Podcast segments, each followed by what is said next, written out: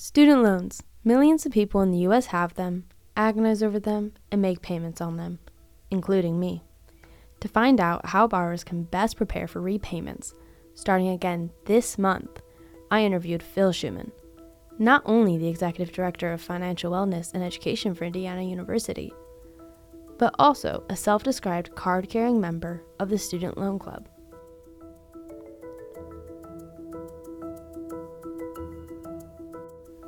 What is a student loan?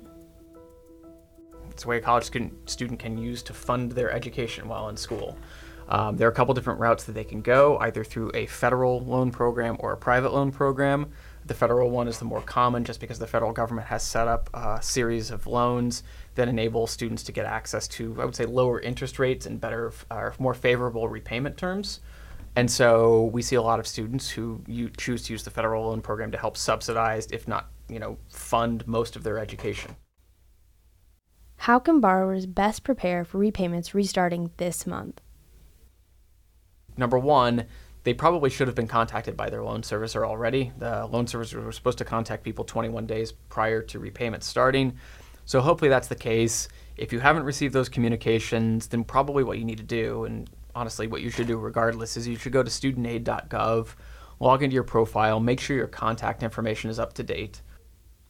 If it is, then the second step is to look at your budget. So just see at this point like how how much money you're going to owe on a monthly basis and determine whether or not that's uh, an amount that is comfortable within your current budget. If it is, then you don't necessarily need to do anything else. Just make sure you're starting to make those payments. If it's not, the one thing you can absolutely do is contact your loan servicer and see what other plans you might be eligible for, figure out what could work within your budget, see if it's possible with your loan servicer, and then start making the payments from there. I wanted to know more than how people can prepare. I wanted to know how people felt while making their first payment on a loan that they've been dreading for the past several years. To do this, I contacted Delaney Joyce, who has around $25,000 in student loans.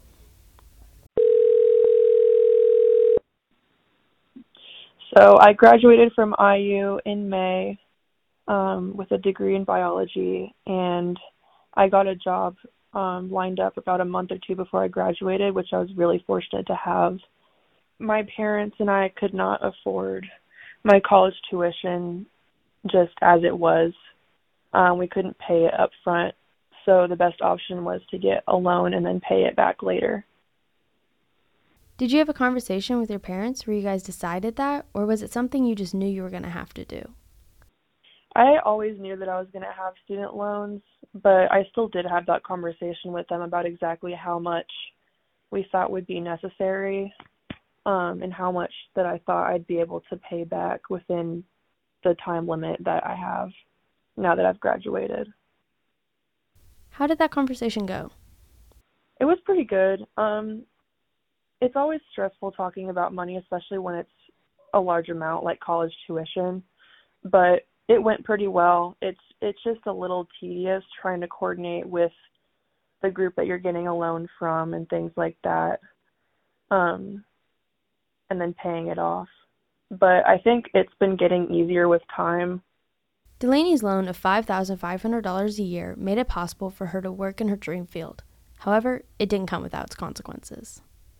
I was planning on moving into my own apartment in downtown Indy when I graduated um, and that would have made things super super tight for me money wise with um when I had to start paying my loans off. But I am living with my parents right now and commuting to Indy every day, so that opens up a lot more money for me that I'm not paying um that I'm not using for rent that I can use for those loans and then also a little extra spending money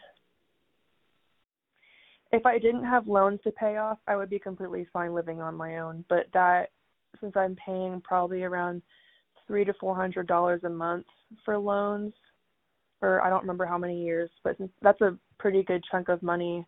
The reality of paying back this loan has changed her perspective on college, although she never regretted her choice to pursue a diploma. Prices keep getting raised every year for reasons that I don't know or don't understand. And I think that yeah. makes things harder for like the incoming classes I think it makes it more accessible up front, but it comes back to bite you later on. And that's like like it seems like the perfect case at first, but then once you're out of college, trying to live on your own and set up your insurance and things like that when you're you're living on your own, you're independent, makes it a lot harder to do. Yeah, it's kind of like selling a dream that isn't actually attainable in the end. Exactly. As my interview with Delaney ended, I wondered how can somebody avoid their loan, significantly altering their future? Once again, Phil Schuman, Executive Director of Financial Wellness and Education at Indiana University, had the answer for me. For anybody, you know, when we talk about budgets, we always tell people budget for worst case scenario. And that's not to say like you're not making any money, but go for the thing that's, you know, eh, go for the worst possible scenario within your realm because then you know whatever happens from there you know if anything is better it's just going to be like that icing on top or whatever you want to say at that point and it's not going to stress you out as a result of it the worst thing you can possibly do is set your expectations really high and then all of a sudden you don't meet those expectations and that's where financial stress comes in this has been Annika Harshbarger reporting for WFHB.